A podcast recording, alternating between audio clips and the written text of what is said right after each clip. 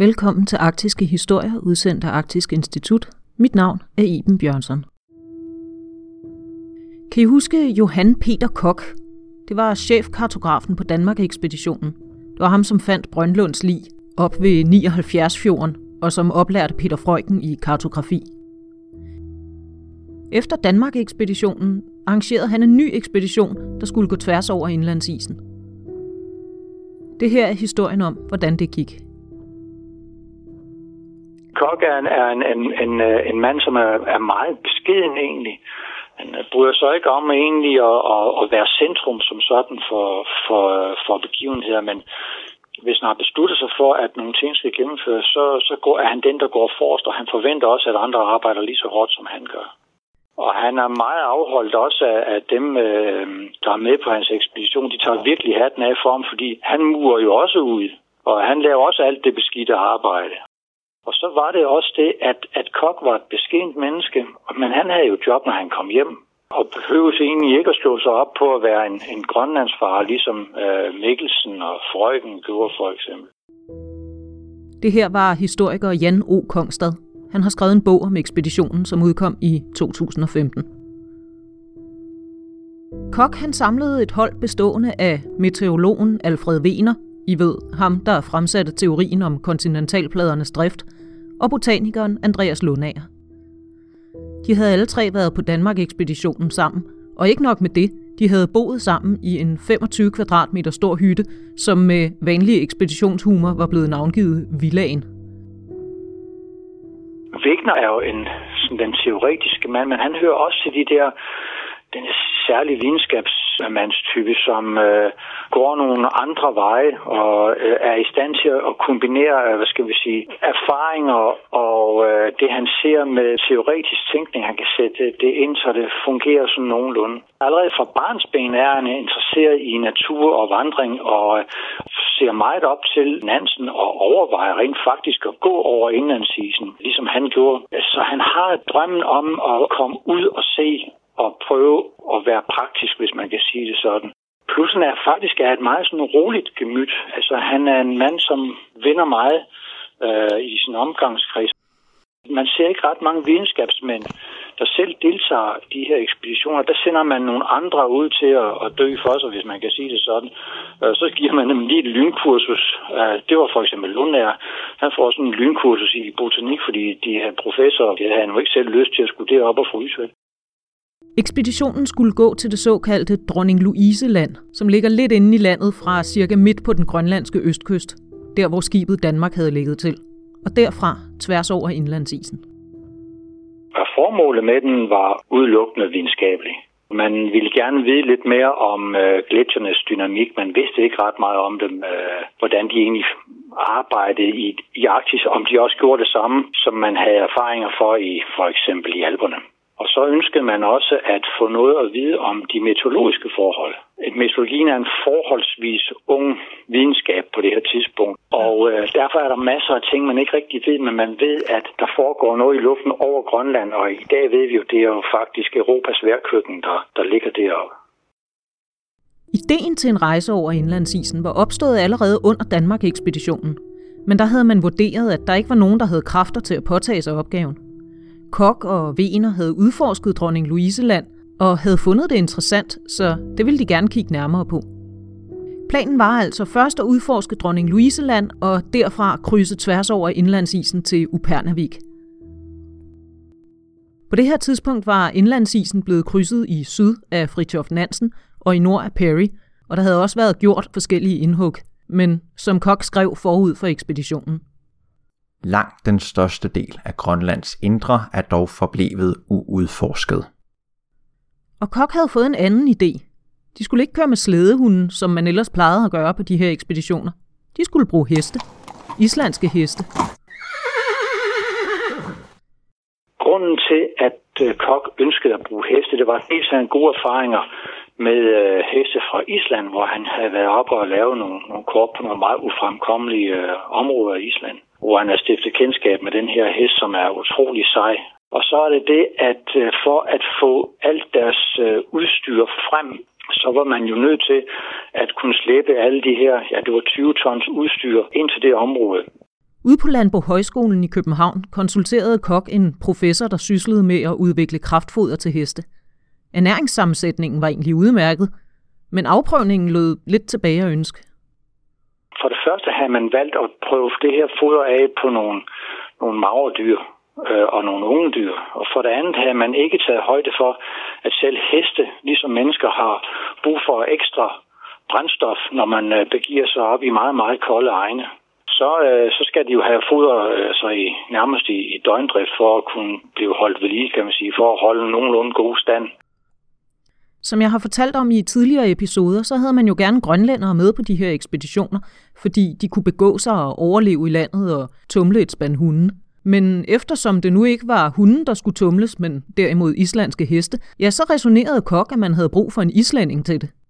Valget faldt på en bonde med mere, Vigfurs Sigurdsson.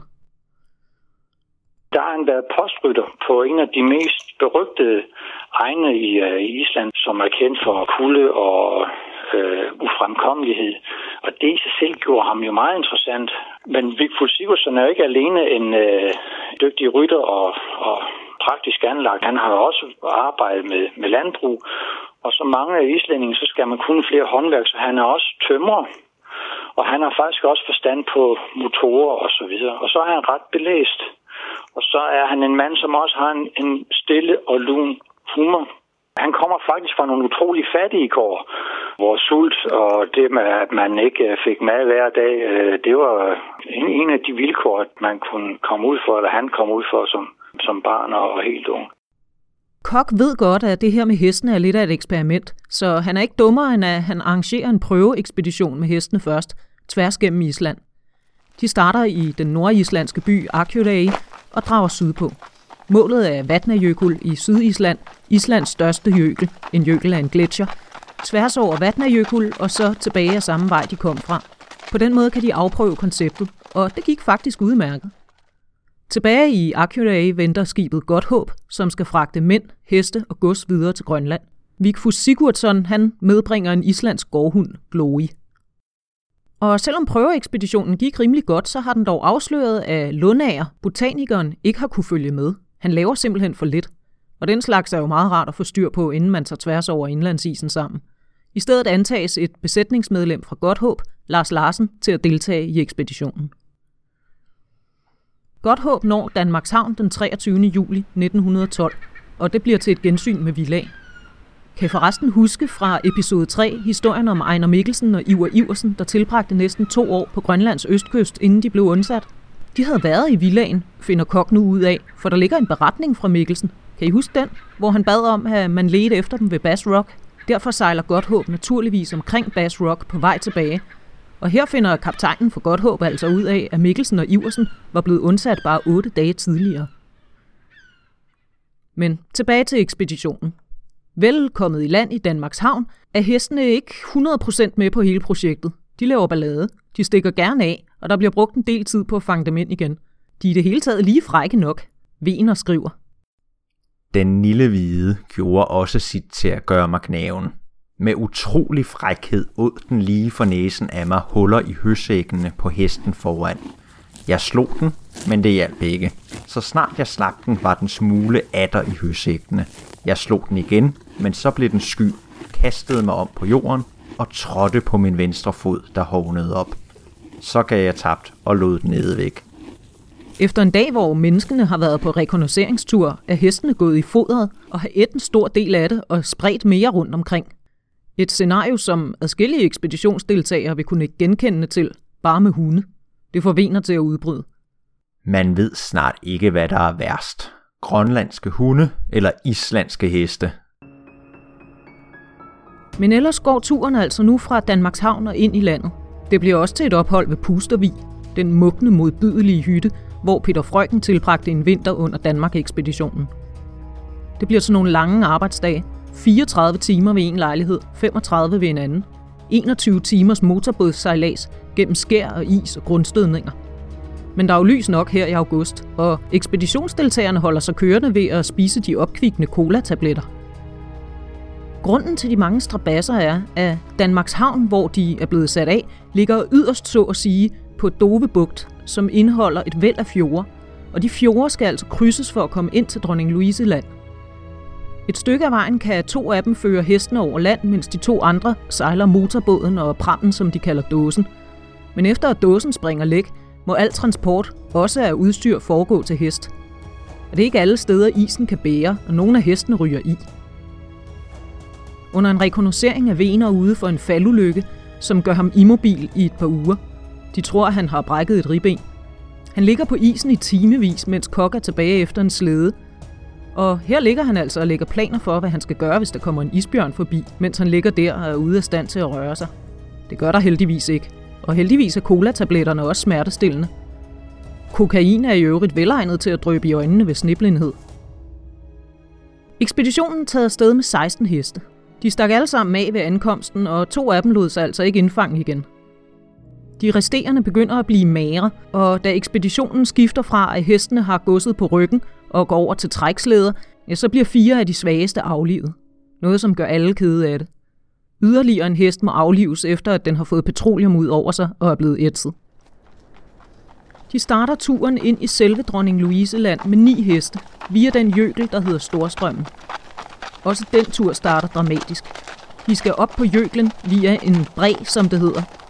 En bræ er udløberen fra en gletscher. Brede bræ, som den her hedder, er de nogle dage om at bestige, og de overnatter derfor på den. Men det, som bræer gør af og til, det er, at de kælver. Det vil sige enorme mængder is brækker af fronten og skrider ned. Og på deres første nat ved brede bræ kælver den. Deres gods bliver kastet rundt, og det er nærmest et mirakel, at deltagerne og deres lejr undgår at blive knust af tonstunge isblokke, som i stedet lander på nogle høsække. Alle mand og heste bliver slemt chokeret og forskrækket over oplevelsen. Det værste er, at de er nødt til at blive der nogle dage nu, indtil de har fået samling på alting. Vel oppe på selve Storstrømsjøklen bygger de et hus, som de kalder Borg, som skal være deres overvintringskvarter. Det er indflytningsklart den 9. oktober. De har altså været næsten tre måneder om at tilbagelægge knap 100 km i fugleflugt. Der sker så mange uheld, og de kunne være dræbt så mange gange, enten enkeltvis eller samlet. Ja, alle de her uheld gør altså også, at de er blevet forsinket, og det gør, at de må droppe den tur ind i Dronning Louise-land, som ellers var planen. Når de rammer østkysten i, øh, i Grønland, altså Danmarkshavn, så er de med det samme også i, i kapløb med tiden, fordi at øh, mørketiden den sætter ind. Grunden til, at de ikke kommer til dronning Louise land, det er jo kort, at tiden løber fra dem, plus at det at skulle over den store øh, bred der, det kræver så ufattelig meget øh, tid, og det er en labyrint og et virvar af, af opskruet is og, og hvad ved jeg. Kok har stunder af mismod. Han er 42 år gammel og træt af uheld. Efter en episode, hvor de havarerede med slæderne, skriver han. Jeg er blevet for gammel. Heldet følger mig ikke mere. Heldet hører ungdommen til, og jeg er ikke ung længere. Men det er ikke over. De dramatiske uheld fortsætter, da Kok falder i en gletsjerspalte og ryger 8-9 meter ned. Til alt held stanses hans fald af et isfremspring, men han slår sig stadig slemt, særligt i hovedet og på anklen og må holde sengen et stykke tid. Hvad værre er, deres teodolit går tabt under ulykken.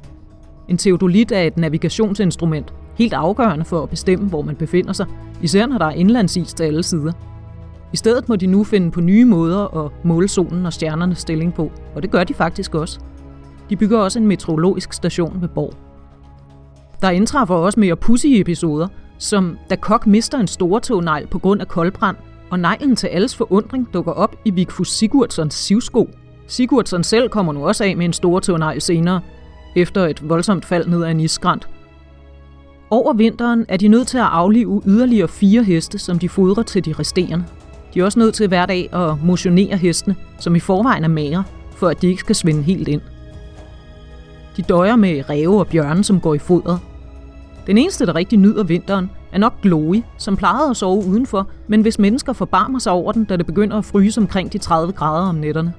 Nu får den lov at sove inde hos menneskene, og Kok, som savner sine børn, ender med at blive helt glad for den og kalder den kærligt for kamikdyret. Den får endda lov at ligge på hans briks. I det nye år, 1913, begynder arbejdet med at rykke depotet længere mod vest. Det er naturligvis også fuld af strabasser.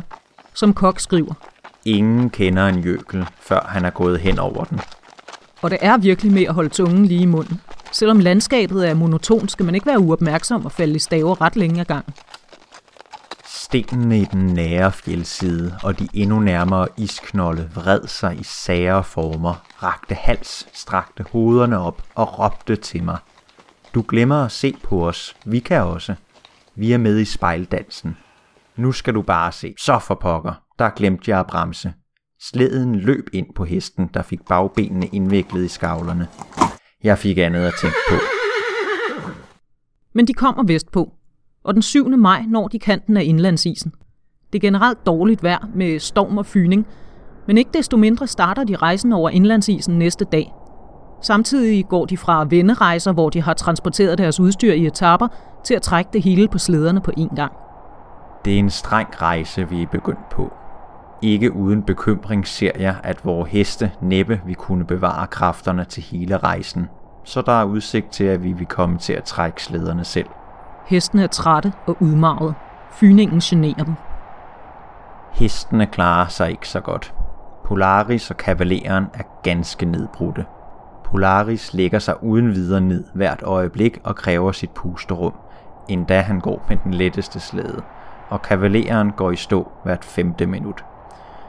Begge disse heste er sneblinde på højre øje, det øje, der vender mod fyningen, og de synes at lide meget derunder.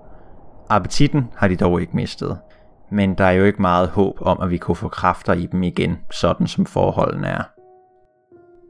Få dage efter, den 15. maj, må Polaris aflives.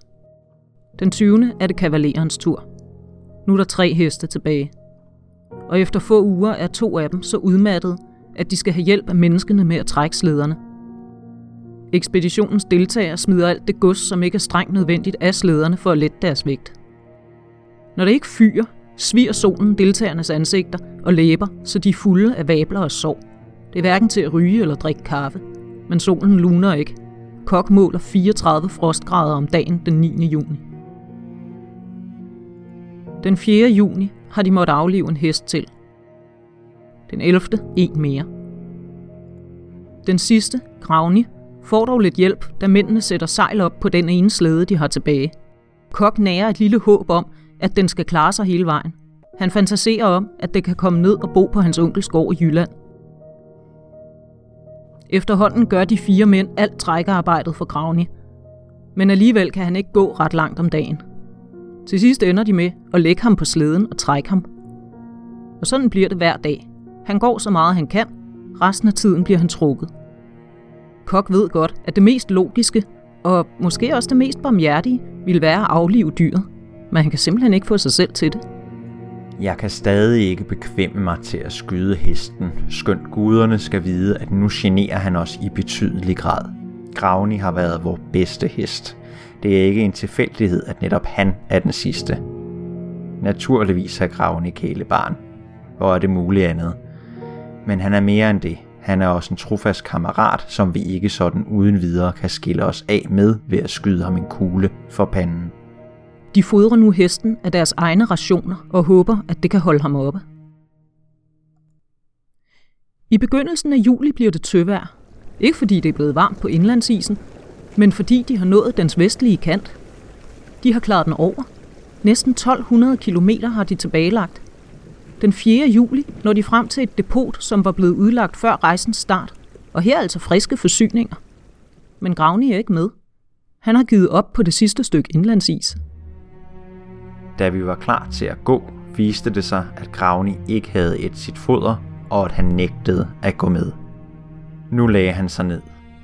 Vi var da nødt til at lade ham blive tilbage på isen. Jeg burde have skudt ham med det samme, men jeg kunne ikke. Nu havde vi offret så meget tid og kraft på at bjæve det prægtige dyr, som vi alle holdt så meget af, og så var det mig umuligt at opgive håbet om, at han endnu skulle kunne komme sig så vidt, at han kunne gå den sidste mil ind til land, hvor han kunne få lov til at gå i fred i mange dage og bide græs. Mens Kok og Sigurdsson går ud mod kysten for at undersøge området, så tager Vener og Larsen 5 kilo beskøjter med til hesten. Men selvom han bliver overbragt det her festmåltid, så vil han hverken æde eller drikke. Måske er det fint, Kok ikke er med, for så kan de to gøre det, som må gøres, men som Kok har nægtet, og befri dyret for dets lidelser. Det bliver Larsen, som gør det. Kok bebrejder dem det ikke. Han virker nærmest lettet over, at nogen har taget beslutningen for ham. Det er ekspeditionens store sorg, at vi ikke kunne redde det prægtige dyr. Med den bedste hensigt og i det faste håb, at vi kunne skaffe hesten gode dage efter rejsens slutning, havde vi slæbt ham med os og havde faktisk pint det stakkels dyr, vor gode ven, til ingen nytte i de sidste otte dage. Og så måtte han dog dø en mil fra depotet og fra rigelige græsgange. Jeg begreb det ikke. Jeg følte, at så villigt og godt et dyr havde fortjent en bedre skæbne. Mens Larsen og Vener udfører den tunge opgave, som Kok ikke kunne få sig selv til, så har Kok og Sigurdsson begivet sig ud til kysten, hvor de bliver oplevet af at se rester af bopladser. De er ikke langt fra udstedet Prøven, som ligger ude på en ø. Kok placerer en varte på kysten med en beretning, hvor han beder om assistance til at få godset fra depotet og ud til kysten. Og så tager han og Sigurdsson tilbage til de andre. Selvom Gravni nu er væk, så får de en kongelig modtagelse af en begejstret Glory, der er glad for at se sine rejsekammerater igen. Den 8. juli er alle mand og alt gods nede fra isen, og det er alle lettet over. Men det har været hårdt. De har ikke kunne bruge slæden det sidste stykke vej, fordi terrænet har været så ufremkommeligt. De har altså måttet bære alt godset ned fra indlandsisen selv. De er tæret og afkræftet efter den lange tur og besværet med at få godset ned fra isen. Men rejsen er ikke over. Nu begynder den sidste etape, og den er fysisk hårdere end den forholdsvis flade indlandsis. Målet er prøven, og på vejen skal de krydse både elve, fjorde og fjelle. Der er omtrent 70 kilometer. De starter rejsen den 9. juli. De har proviant til 5 dage, og i teorien holder det. Den 13. juli, efter en anstrengende march, er de fremme ved kysten ud for prøven. Tror de. For det viser sig, at de er gået forkert. De har fulgt en fjord, som slet ikke fandtes på kortet. Og så er der altså ud og marchere i fjellet igen. De er i forvejen udmattet og stærkt afkræftet. De har en dåse kondenseret mælk og fire beskøjter tilbage. Dem spiser de. Så går de vild og søger ly for en silende regn under en klippeblok, hvor de kryber sammen og døser hen, sultne og forkomne. Der ligger de på randen af bevidsthed i 31 timer. Da de endelig kommer op og samler sig om at gå videre, så går der cirka 5 minutter før Kok besvimer. Det forekommer ham behageligt. De andre får liv i ham. Så besvimer de. De skiftes til at give hinanden kamp for dråber. Kok hallucinerer om pandekager. De er rent bogstaveligt ved at dø af sult. Vigfus Sigurdsson skrev senere, at Kok mente, de bare skulle søge ned af fjellet, bygge en varte til deres papirer og lægge sig til at dø. Men de andre nægter. Vener skriver. Alt i mig gjorde oprør. Skulle vi så tæt på slutningen af en så lang og farefuld rejse krepere som dyr her knap to mil fra kolonien? De har ikke spist i over 35 timer. Der er ikke andet at gøre. De er nødt til det. De må slagte Glory, kamikdyret, den islandske gårdhund, der har fulgt dem hele vejen på den lange rejse. Det bliver Vigfus Sigurdsson, der foretager aflivningen. Sigurdsson, som havde taget Glory med. Og netop da de sidder der, med en suppe, som de ikke kan få ordentligt kog i, fordi det regner, og spiser det halvrå kød fra Glory, så kommer der en båd. De bliver samlet op og sejlet til prøven, hvor der er mad, mennesker, et bad og en varm seng. De er nået frem.